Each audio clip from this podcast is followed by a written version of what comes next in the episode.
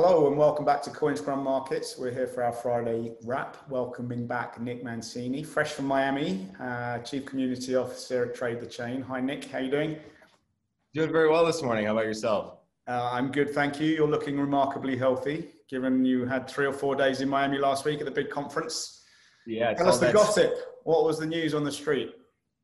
So the news on the street from Miami, um, nothing crazy that we haven't heard of before, but I think just the sheer magnitude of the Bitcoin conference was was staggering, and I think it was a market signal that the market is getting bigger than what we can handle, and seeing the sheer amount of retail rub shoulders with the amount of institutional crowd. I mean, you had you had people like Mr. Wonderful and Jon and Pete Najarian and and bank CEOs and you know, people like Pomp and Tim Draper and all that rubbing, you know, shoulders and shaking hands with thousands and thousands and thousands of retail. So just seeing everyone in one room, seeing how big things were, um, definitely makes me bullish and gives me hope on the market. Yeah, I guess during that last kind of the bull run uh, up to a few months ago, people were saying that we, that, you know, retail interest hadn't built as much as it might have done in the in the previous kind of bubble cycles. Um, Google searches that people often reference haven't anywhere reached anywhere near the same peak. So uh, let's see, maybe, you know, I'm never, you know, never one to push that retail kind of come in too late in the market. Um, but, you know, maybe if that is still, that interest is still building, it's one to watch out for. Um, there's been a bit of news generally in the markets this week. Uh, I guess some of it came out of the conference. Um, what, what's caught your attention the most?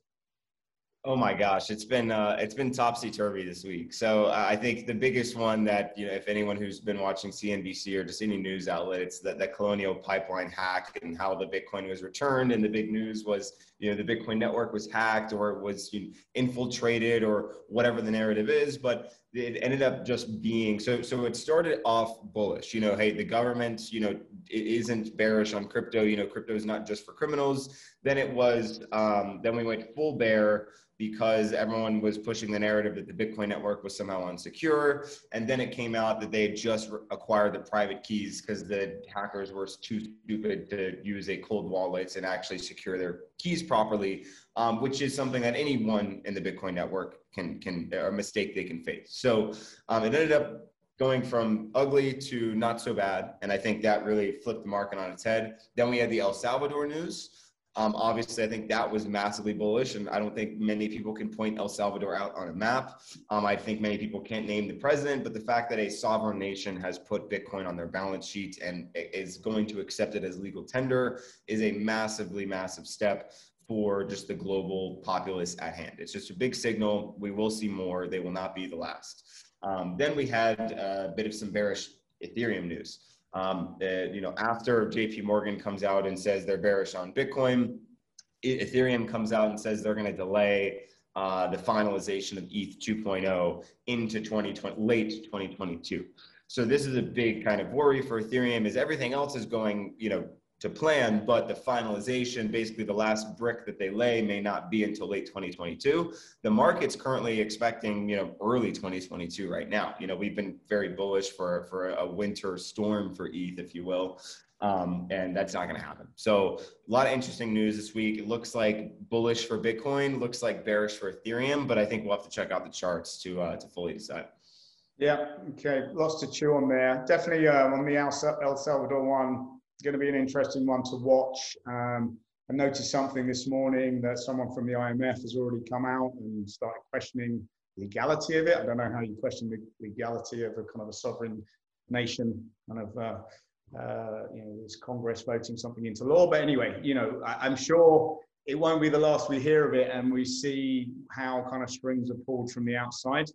Um, uh, but as you say, it's a kind of fascinating development in its own right. And, uh, well, I think it's going to be interesting that the world is going to get a, a rundown on how uh, companies operate currencies. Like uh, most of the globe doesn't understand how the U.S. dollar works, and now now they're going to start looking into you know how does inflationary currency work. I think it's going to be very interesting. Yeah, yeah, I know we've got a lot of that one to come. Um, look, let's uh, jump on into uh, some of the technicals that you've been looking at this week. Um, let's start with Bitcoin sentiment. Uh, let's look at this chart. Yeah, so Bitcoin sentiment is a great one. Uh, you can you can truly see how topsy turvy uh, that is. um, so you, you, can see kind of the spike whenever the, um, the, seizure news broke, and then you can see the dip whenever kind of retail ended up you know realizing that hey this is actually really bearish. So that was actually a really interesting one to see the divergence of sentiment and price action because retail did think that that news was bullish and it ended up being bearish for um, a multitude of reasons. So that was that was interesting to see just how price reacted um, in that time. But then right when that El Salvador news broke, uh, you saw it was right when the trough of sentiment happened and then price and sentiment began to skyrocket. Now sentiment's been steady bullish. Now it's not as bullish as it was before. I think you know, obviously everyone's coming off that high from the uh, El Salvador news, um, but Bitcoin is still bullish on uh, sentiment.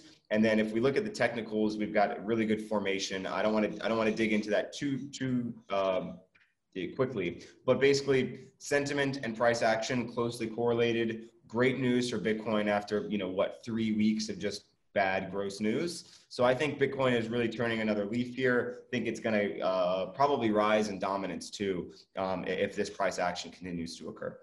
Yeah, I mean, I think, you know, last couple of weeks we've looked at this uh, two or three weeks ago and, um, you know, we're talking about this $35,000 um, band of support. We've kind of been gyrating around it, tested the kind of up towards the 200 day moving average that everyone's keeping a close eye on because we're still trading below that. We had that sharp, you know, nerve, bit of nervy action in the market earlier in the week as we bit, uh, dipped back down towards its uh, recent lows, still hovering around that midway point. So definitely an undecided market at this stage. Uh, as we know, the longer that continues, uh, maybe the sharper any breakout will be in, in one direction or the other. Um, so that's Bitcoin, and you think that maybe sentiment's changing between the two.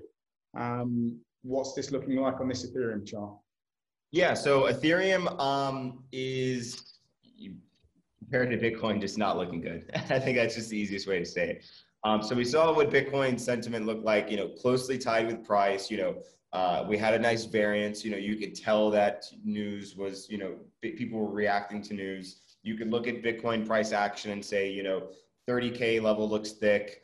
Um, you know, we've got a good formation. And then you look at Ethereum and you're like, oh my gosh, you know, I'm seeing a sea of red right now, and this is just not good. So after the Ethereum 2.0 news broke, uh, the, the, delay news, I should say, basically just sentiment just plummeted. Um, trading volume plummeted, I think, by double digits, um, meaning that uh, interest in, in trading Ethereum just kind of lost its its luster, which is what we saw with Bitcoin uh, two or three weeks back.